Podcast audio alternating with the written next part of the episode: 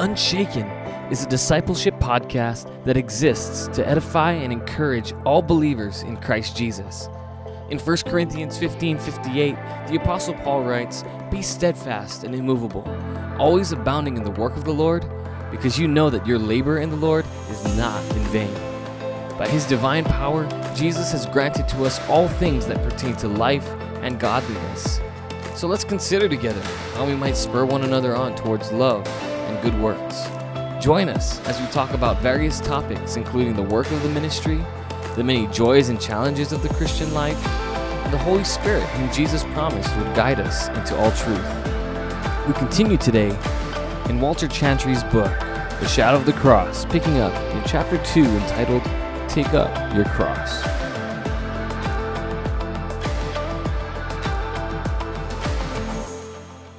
Today we have a really challenging topic to talk about the cross.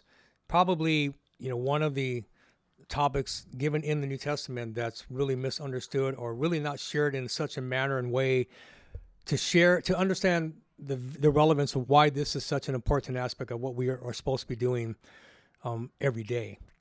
And so, prayerfully, our radio listening audience will get a lot out of the time that we spend in this chapter 2 on the cross, and hopefully we'll can bring some clarity as Walter Chantry really does in this chapter, discussing the importance of the cross in the daily life of the believer. Yeah, he starts chapter 2 with some scripture from Luke chapter 9, verses 23 and 24. This is Jesus speaking, and he says, "He said to them all, 'If any man will come after me, let him deny himself and take up his cross daily and follow me. For whosoever will save his life shall lose it, but whosoever will lose his life for my sake, the same shall save it.'" In the very opening, when I was reading this chapter, the very beginning of this chapter, where he writes, "Only one entrance may be found to the kingdom of God. There is a narrow gate set at the head of the path of life.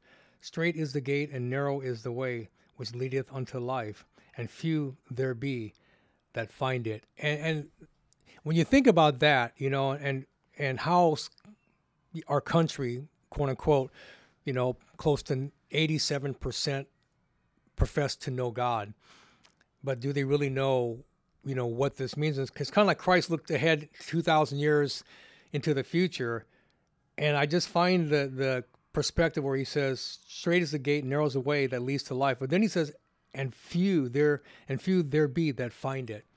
And if you think about that's a really profound statement he makes there. You know what I'm saying? Mm-hmm. If you read that, like, wow. And he's talking about here, what exactly it is to follow him, the cost of following after Christ. A lot of people think that they're following after God and that they know him, when in actuality they don't. And I think the key word you said is the cost. Yeah. There is a cost. Jesus paid the ultimate cost. He took our sins to the cross and he died in our place. That's the ultimate cost. But there is something we still have to do. As Paul said, work out your own salvation with fear and trembling. Or in other words, invest in what God has done for you already on the cross. Mm-hmm. It's not just, hey, I'm saved, I can do what I want. Right. I can think the way I want to think. I can live the way I want to live because grace covers me. No. There's a price to pay, like you said, the cost, and the cost is taking up the cross daily, as Luke says there in chapter 19, these verses. Yeah, and we've talked about a couple weeks ago just how selfish we are by nature. We're always looking out for our own best interest, and that happens on its own. We don't have to work at that. Yep. That is naturally ingrained in us because of sin, and our hearts are inclined to be self-serving, all about what's best for me and what do I want. And then when you get into this, people will take it a step further and then use Christ and what he accomplished for us on the cross as a means to, now what more can he give to me? What more does he have to offer me? Yeah. And it's, he's trying to get at something else here, and it's quite the opposite, right? The point of the matter is, it's not what we can do for God, it's what he's already done for us. Yeah. He's done everything for us, but there's still something that we have to invest in so that our life is an imprint. Our life becomes a template of what God looks like to a Christ-rejecting world and to a world that is in need. And they see that through how we live our lives. And the way that we're only going to be able to be in a reflection and a template of God is what Jesus says here, is taking up our cross daily so we can die to self. Because self is ugly. I mean, you know as well as I do how much it gets in the way of anything and everything that God would want us to do. I mean, you read Proverbs, he talks about, you know, pride is something that is ugly, and pride is self. I mean, you know, that's something that's, like you said, we don't have to be taught how to be prideful and how to be self-servient. That's just ingrained in us as sinners, you know what I'm saying? From the time that we come into this world until the time we die, it's an area within our lives that we have to struggle with all the time. Just like I'm teaching on Sunday on Diotrephes. What was his problem? He wanted first place in everything. He wanted the preeminence. Well, preeminence is pride. And that's something that we have to learn to understand how we have to keep that thing dead within our lives as born-again believers. And it's not an easy thing to do. Right. You know? Right. And it's not, like he says here in the middle paragraph, of just on page 19, where he writes, "Let him deny himself and take up his cross." 6 times in the Gospels, our great prophet refers to his followers taking up a cross. It was one of his favorite illustrations of self-denial. And you have to realize, why did Jesus say that? Because he understood how much self gets in the way. You know what I mean? I mean, so 6 times he talks about it. Well, there's a reason why that he would mention it that often. And that has to do with the fact that we know how often and on many cases that we get in the way of what God wants us to do. Yeah. And it's good to educate ourselves on what the cross is, what the cross symbolizes. Yeah. He says at the bottom of page 19, cross is a word that first brings to our minds the picture of our Lord on Calvary. And it very much does imply death.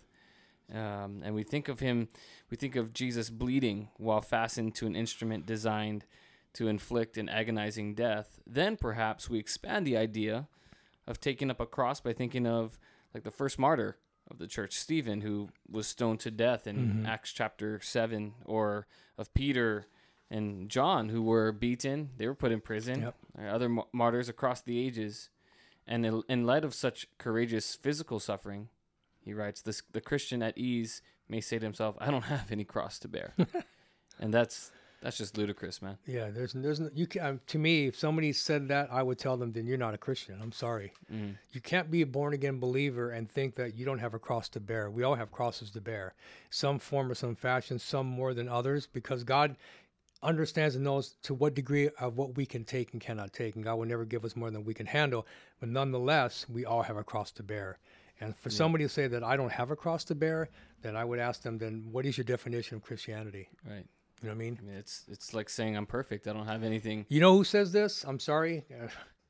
Those that are in the health, wealth, and prosperity proponents, because their ideology and their theology is God wants you to always be in good health, and God wants you to prosper. In other words, you should not be in any way struggling financially.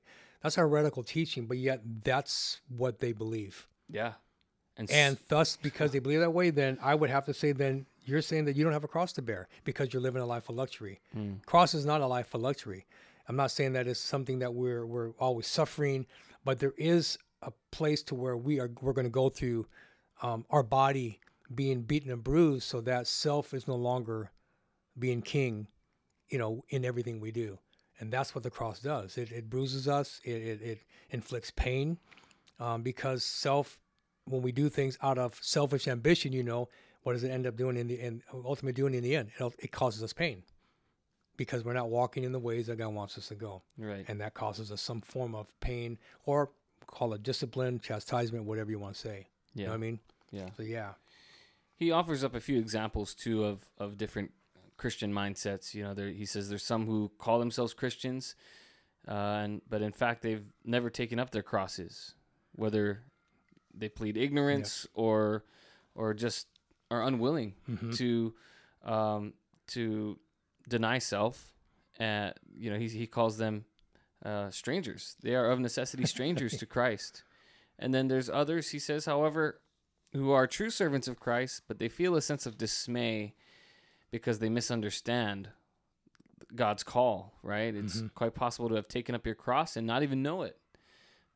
So he says, careful examination of our Lord's meaning will then be an encouragement. Yeah. This is, I think, alluding to the fact that dying to self and picking up that cross daily, as Jesus was telling his disciples, is not something that we can even do on our own, on our own strength. No. You need that's why God, when Christ ascended, or prior to his ascension, when he met them and the two on the Emmaus Road, and he met them on the shores of Galilee, he said, listen, I want you to wait in Jerusalem, tarry there, and wait for the promise to come from on high. That was the Holy Spirit. And we know that to be true because we saw in the example of Peter how he went from denying the Lord and just post 50 days Pentecost, a powerful advocate for God's kingdom, willing to suffer, standing boldly in the faith, going to prison, being beaten, as we know, things such as that. And what was the difference? The Holy Spirit. Mm. Well, and the same thing for us as well. Apart from the Holy Spirit, then, there is no understanding of the depth of what the cross really means for us, because he gives us the strength to bear that cross. We, like you said, we can't carry that cross by ourselves. There's no way. It's the Holy Spirit that shows us the value of what it means to bear your cross every day. And we know, as you know as well as I do, there are days we wake up, we don't want to bear the cross. We're like, I forget it today. Mm-hmm. We have that perspective. We don't feel like putting on the Christian garment and going out and get involved in spiritual warfare, because we're human. We all have those inclinations from time to time, but we know we do because this is what we're called to do.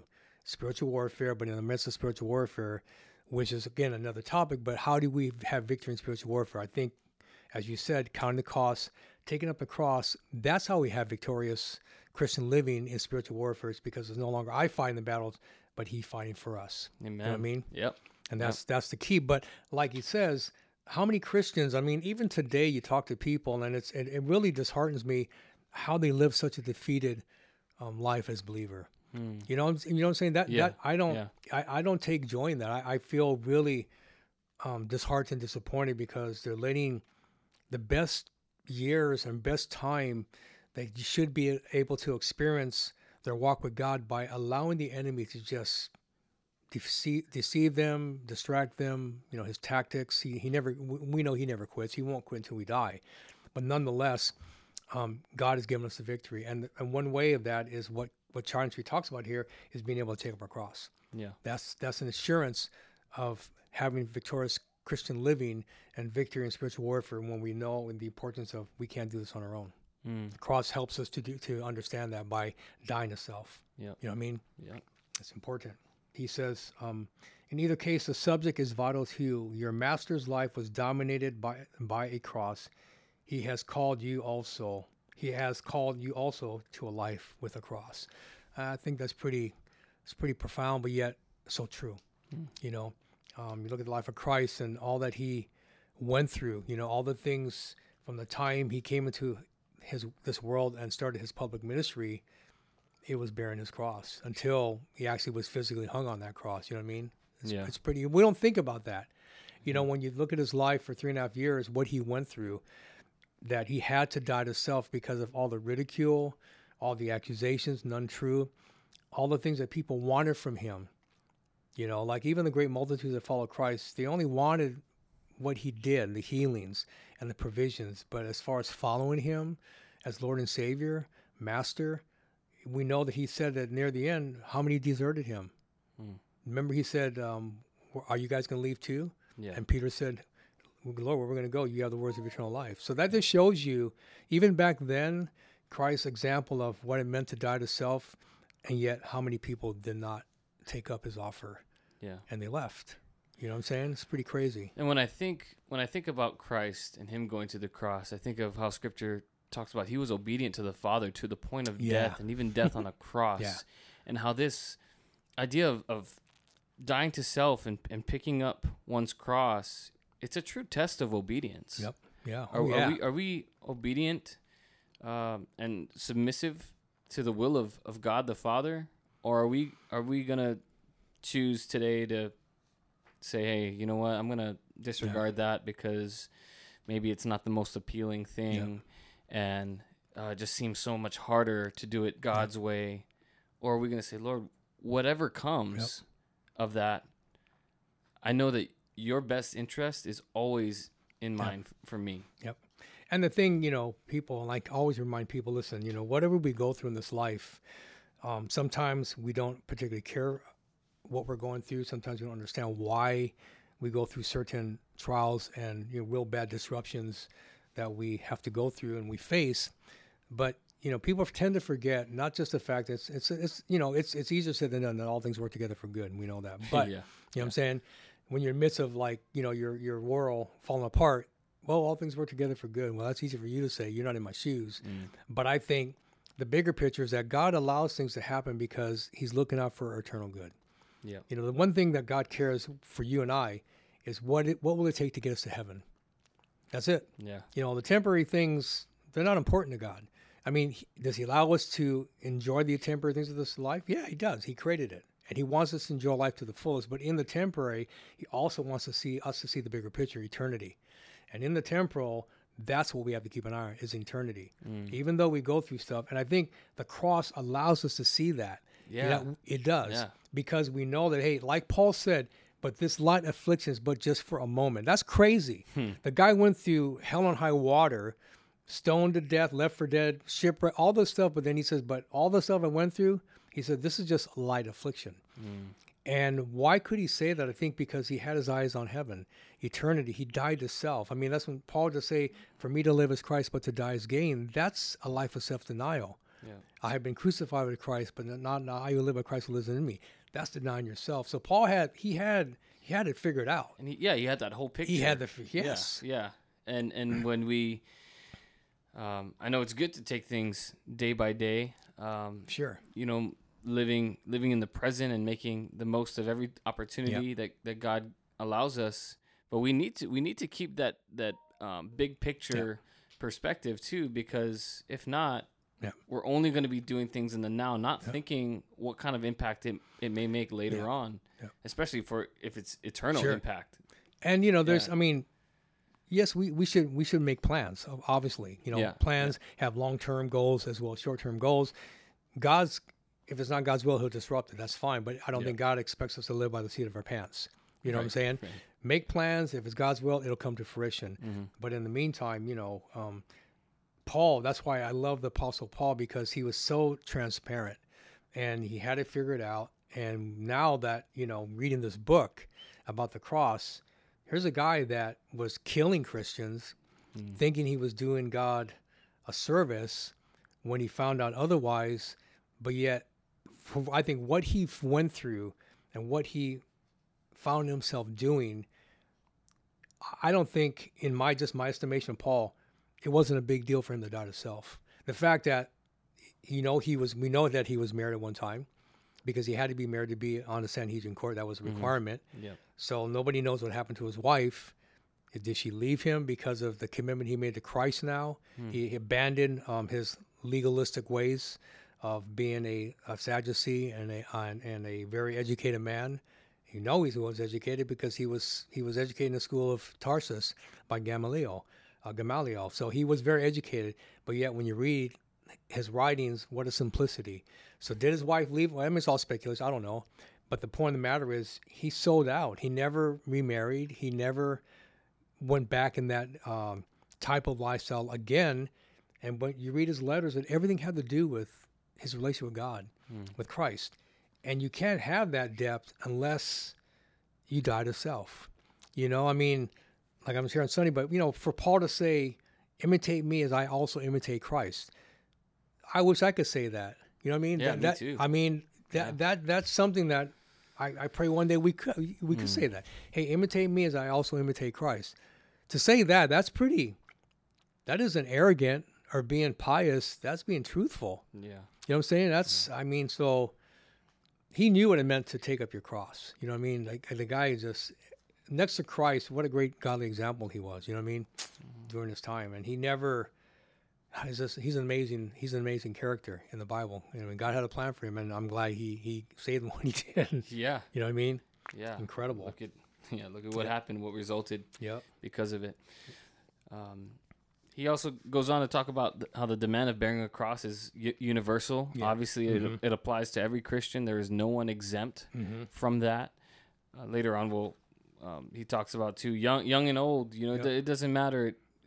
It's a daily yep. practice of taking up that cross. He says, middle of page 21, it's an absolute impossibility to be a Christian without self-denial. Yep. You just can't, right? No. Whether you live in a Christian land or in a culture hostile to God's word, you must bear a cross. Yep. The only way to avoid the cross is to follow the world to hell. Yeah, that's pretty crazy. I mean, when you read that, that's scary, mm-hmm. because you read that and it's like, if you're a Christian, you say, but you're not willing to bear your cross, where you at? Yeah. I mean, I read that like, okay, the only way to avoid the cross is to follow the world to hell. So if you say I'm a Christian, but I don't have a cross to bear, well, then what he's saying here, then you're going to hell. Yeah. Yeah. I mean, that's pretty strong words. You know what I mean? Now, I'm not God, I can't judge, but I think if you are truly a Christian, you understand that you have to bear your cross. There's no getting around it. Mm-hmm. It's not like, well, maybe it might happen to me. No. If you're a believer and you truly believe that you're a born-again Christian and you're following the ways of God, and being obedient to God also means you're going to have to bear your cross. Mm-hmm. Somewhere along God's time and continuum for your life, you're going to bear your cross. Things are going to happen, you know, because he's molding us to be like him. And molding us to be like him means he's got to prune. He's got to take all the old self out. That's right. That's cross. That's dying to self. That's bearing your cross. Mm-hmm. And if you don't want to bear your cross, then you're living to your old self. I don't see how you... Jesus said it best. You can't love two masters. Right. You're going to love the one or hate the other. You know, you're going to be loyal to one or despise the other. You can't serve God and whatever else, yourself. It's not going to work. Mm-hmm. Like he says here, like you just read here, the only way to avoid the cross is to follow the world to hell. Yeah, that's strong words that he says right there. Mm-hmm. Very powerful words. So as a pastor, help me kind of understand a little bit more what role we are to play in encouraging fellow believers to take up your cross. I mean, this is a total work of God. You know, mm-hmm. the power of the Holy Spirit, and you know, it's a personal walk. Yeah. I understand that. Yeah. Like, it comes with through prayer and time spent mm-hmm. in the Word, recognizing the fact that this is what I need to be doing. This is what God is asking of me, and then it's the active choice to obey or to not obey. Yeah. But as a pastor, can you kind of help me understand where? What part do we play in this, in the lives of others in the church? I think one is explain to them what, like you said in the beginning, what the cross means. Mm-hmm. I think for many in the congregation, you know, whether our church or the church at large, I don't think they really understand what the cross symbolizes, what it really means. Mm-hmm.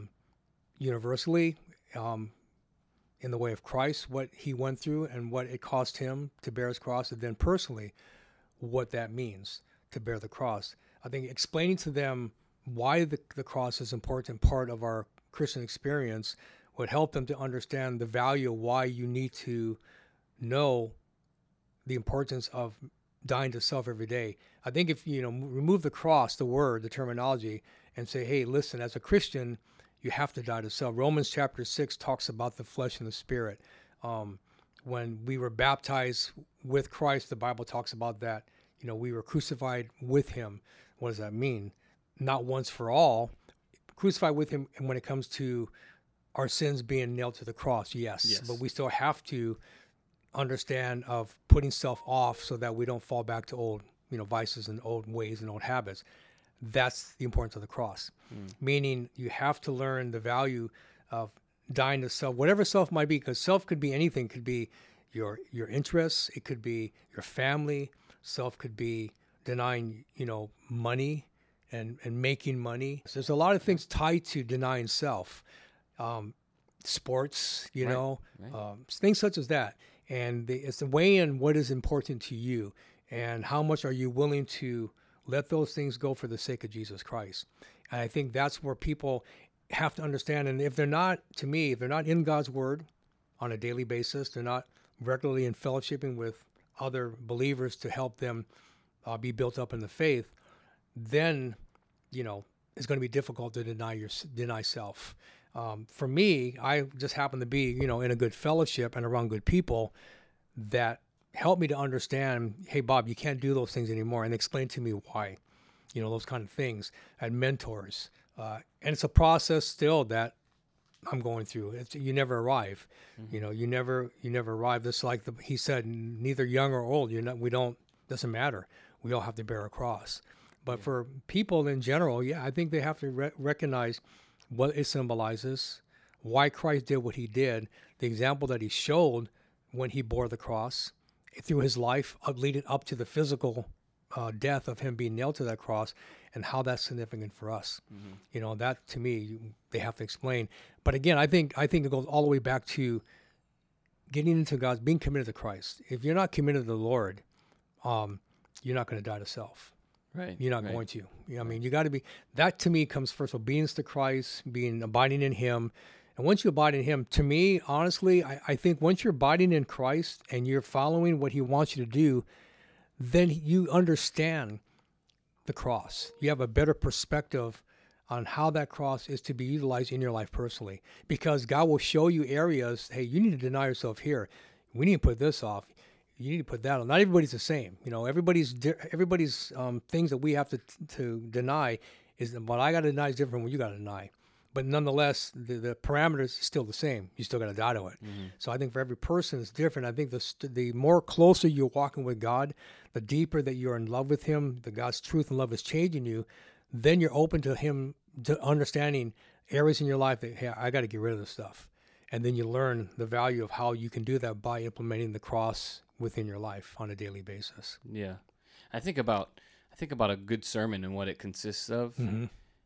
I think in order for a sermon to be considered a good one, it needs to allude to this, to themes regarding this, you know, this taking up one's cross, or even just denying self, and allowing God to have full reign, full control over our lives. Yeah, He has to. I mean, especially today, I mean, I think the challenge that, you know, for good Bible teaching churches, you know, is the fact that what we're up against with this liberal mentality today, you know, postmodern thinking and being more progressive and how we are to do things. It's very difficult. I mean, when I say it's difficult, it's a challenge, because they have taken God's word and basically made it universal. Mm. And that's, to me, when I think about God sitting on His throne, you know, He's got to be pulling His hair out, man. It's like, okay. But, you know, He's going to have His final say, the bottom line. But the sad part is Satan is making inroads and really, really perverting the gospel. Yeah. And because of that, it makes, you know, your job and my, responsibilities of getting across the message of hope a little bit more challenging, because then you always get the accusation, well, why you guys think you're always right? Hmm. You know what I'm saying? Yeah. Why you say that there's only one way? And so with that thinking, with there's more than one way, then you don't have to die to self to get to heaven. If you think about it, right? Because now, as he said in the opening, right, the very opening about there's only one way, that's through Jesus Christ. The path is straight and narrow. Very few find it. Now we've seen the truth of that. Why very few find it? Because of the liberalism that is being advocated concerning God's word. Yeah. And to me, it's disheartening, because Satan is just destroying lives like crazy, because he knows his time is short. From Revelation chapter 12, he knows, hey, things are winding down. I'm going to take down as many as I can. And he's blurring the lines, you see. This is so black and white. Yep. He says on page 22, without a cross, there is no following Christ. Yep. And without following Christ, there is no life at all. It's literally that simple, like no ifs, ands, or buts. We know this to be true, but you tell people today, they're like, "Oh man, you're narrow-minded, right? You know, you're bigoted. Who are you? Just tell me that that your way is the only way. I'm not telling you my way. I'm telling you what the Bible says." Yeah, and then they go, "Well, how do you know the Bible's true?" You know, and so you get all of these rebuttals, back and forth. Yeah, and I don't like to argue with people. I will definitely make a defense for the faith. Absolutely. Yeah. But the point of the matter is, like, some people they're so adamant. It's not profitable. No, they're not looking to really reason and consider changing their minds. It's like Jesus said, you know, don't cast your pearls before the swine. Yeah. But I'm willing to sit down and say, hey, you want to talk and reason about the scriptures, I'll be willing to do that with you. Yeah. But if you're going to be negative and always come back and rebuttal the things I'm saying, then I don't want to even talk with you because, it's like you said, it's unprofitable. Yeah. You want to argue with me for the sake of arguing, and I won't do that. Yeah. You know what I mean? If you have an open mind, let's discuss. Mm-hmm. But if you don't want to do that, then there's no value and point of you and I making having this conversation because you're not going to say believe anything I say anyway, so what's the use? You know, right. What's the point, kind of thing. But yeah, it's hard. I mean, you know, I see out there and I watch the news and see what's going on, and it's like, man, we're almost becoming an anomaly as a Christianity is. Yeah, yeah, it is. You know what I'm saying? Yeah. When you think about what this nation was built upon. You know, on Judeo-Christian values and principles, and yet today we're the minority. What's the cross? You know, it's like, really, and it's sad that people think that little. It's just something nice to wear on a necklace or get a tattoo of it. You know, that's cool. It's like, dude, do you understand how important the cross is? Yeah. Oh my gosh, you know, Jesus was hung on that thing for you. He bled on that cross for you, and now we are to, in a sense, quote unquote, bleed for him through putting self off for the sake of being able to do what God's called us to do and wants us to do. Yeah, that's crazy, man. He says, right in the middle of 22 going on, it says, Christ's summons to a cross is perpetual. Self-denial was not an initiation fee, once paid and forever forgotten. Old Christians as well as new converts must bear a cross. One's cross is not a disposable item of Christian experience, but a lifelong burden in this world. And that's so true. You know, it's like, got to take it up every day. You know, when we wake up in the morning, and no matter what we feel or what our emotions are, this is something God's called us to do. And the benefit is beyond explanation when we can learn to get to that place of, I think, not looking at the cross as a burden. And I think that's another thing that we have to be careful of, but looking at the cross as a joy. Yeah. You know what I mean? Yeah. I mean, you know, like you said, all right, you know, the joy that was set before him. Right? In Hebrews, who's the joy? We were the joy. Mm. You know, God set us before him, and he despising the shame. He went to wear the cross, and he died on the cross simply because of the fact that he loved us so much. You know what I mean? Yeah. And so, yeah, it's something that we got to do every single day. You know, take up the cross every day. And when we look at it as a joy, then we have a different perspective. You know, what it means to live a life of self-denial, you know? Yeah. And it's losing it all and finding it all in Christ. Yeah. Are we willing to do that? We can say we are, but the way we live our lives, you know, the things that we spend time doing will show for itself where our hearts are truly at. You know, we see a real practical example and a partial account of this call to follow Christ and to leave and to deny self in Luke chapter 5, right? When he called out Peter, what was Peter doing? He was with his dad, right? And they were on a boat fishing, and he totally just got up and left to follow after Christ. You think about Matthew too, he mentions on the bottom of page 22, he was turning his back on the lucrative tax bureau he directed and leaving it all behind to follow after the one who is the way, the truth, and the life. Yep. And like, you know, you can use your own life as an example of that as well. Like when God called us, what were we doing? Mm. You know, I mean, some of us have, you know, a testament to where we were just sick and tired of of our lifestyle. Yeah. But there's others that I'm sure God has called that were in a very comfortable place, you know, with their life, and God called them, and they made a decision to leave it all to follow Christ. I remember a story that Pastor Chuck told of a guy. The guy was a multimillionaire and had money like you would not believe, but all that money did not. And this is later in life, and he came to Costa Mesa, and he heard Pastor Chuck teach, and he gave his life to Christ, and he gave it all up. He gave up everything, his lucrative lifestyle, 90% of his money that he made, he now invested in missions. Mm.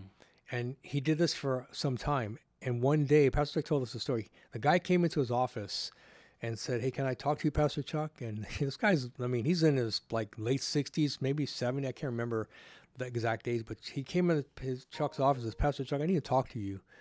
He says, you know, I came to Christ because I got tired of my life. I'm a millionaire and all this money, and wasn't doing it. It wasn't making me happy. Well, I got saved, and God showed me a whole different life now. And I said, God, I'm going to give 90% of what I've made and what I'm making to the work of missions. And he said, Pastor Chuck, can you explain something to me? And Pastor Chuck goes, well, what is it? He goes, I'm giving away 90% of my money to the work of the Lord, and I'm making more money now than when I was working, making before. He goes, can you tell me how that is? And Chuck just said, you know, God is the one who opens the windows of heavens, and he pours out his blessings to such an extent that your storehouse cannot even contain it, because now he sees your heart. Money is no longer your God. You're using it for God's rightful purpose in furthering the gospel and his kingdom. And God knows that if he gives you more money, you continually will do that. And he explained that to this gentleman. So there's different examples in Scripture throughout, too. I mean, I think of Abraham and Isaac.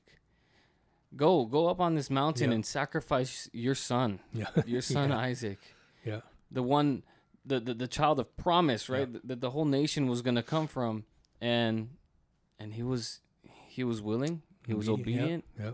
They made it all the way up there, and he had him on the altar, ready to sacrifice his son, and boom, God intervenes and provides a ram in the thickets, and it's amazing. I mean, you know, there's so many different inferences on how God uses, you know, your life and my life and others' lives, and self-denial in different ways. You know what I mean? But yeah, but God's good, and when we can get to that place of understanding the joy in the cross, then I think we have a whole different outlook on, you know, why we do what we do, you know, where God's taken us, and you know, what's the end road look like, you know, what does God have planned for us in the future? But in the meantime, you know, going about doing the Father's business until he comes, you know, occupy until he comes.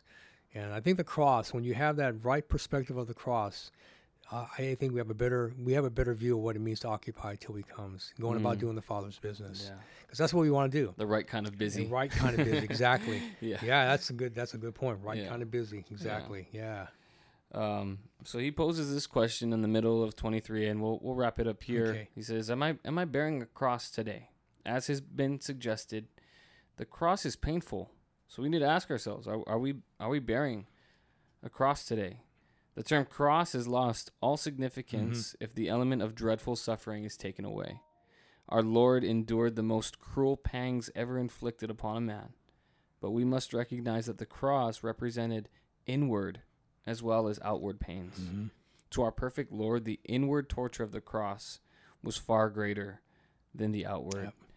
And, you know, Scripture says, although, you know, pain and suffering may last for the night, there's joy that comes in the morning. And Christ himself saw that. He knew all that it would require of him to accomplish this work on our behalf. And he was willing, and he was obedient. Did it, was it easy? No, not at all, man. Not for him either. Yeah. It was an outward suffering, physical pain, being bruised and beaten and whipped and scourged, but that inward pain as well of taking on the sin of the entire world, past, present, and future. Yeah, and that. But I think the inward pain that really touched his heart more than anything is when he had to say, Father, why have you forsaken me? Because at the moment he took the sins of the world upon himself, the Father couldn't look at him, because God can't look upon sin. That's right. Yeah. And so, to me, you know, Jesus being God from all eternity, and always in face-to-face, intimate, one-on-one fellowship with his heavenly Father, that his Father for the first time had to turn away from him, and that, you know, that's got to be you talk about a broken heart, you know. Yeah. You know, having your dad do that for your sake and mine, that he took your sins and my sins upon himself to the point to where God says, man, I can't look at you, you know. And that's pretty incredible. And that's the same for us. The inward pain that we suffer is when we have to give up stuff that we don't want to give up. Mm. You know what I mean? The cutting away, the pruning, it's not easy. I don't care what anybody says. And pruning is not, it's not pleasant. Right. It's never meant to be pleasant, but there's benefits from, because when you prune and you allow the pruning to come, we know that more rosebuds, you know, blossom out from that pruning. And that, I think, another point, when people don't realize about the cross of denying self and allowing God to prune you, there's always blossoms that are going to come from that. Mm. But if you don't allow God to prune you, then you have all those dead branches that are still there. And you'll never see that fruit. And you'll never see that fruit, exactly. So, yeah. It's good stuff, man. It's good. Right on. Well, I can pray for us. God, we thank you for the cross. Mm-hmm. We thank you for your son, Jesus, who was our perfect example of what it meant to deny self. Yes. Lord, he was in that garden with you, saying, Lord, if it be your will, take this cup from me, but not my will, yours be done. And Lord, I pray that in our lives today, we would desire the same things, for your will to be done, to be carried out, and that you would become greater as we become less, because Lord, although it may be painful at times to sacrifice and to say no to certain things, we know that in the end, it'll result in something far more beautiful than we could have ever imagined. And Lord, you delight in seeing your children who walk in obedience, who walk according to your ways. So fill us with your spirit, Lord. We know we can't do this, and we can't accomplish this on our own strength, and we need you.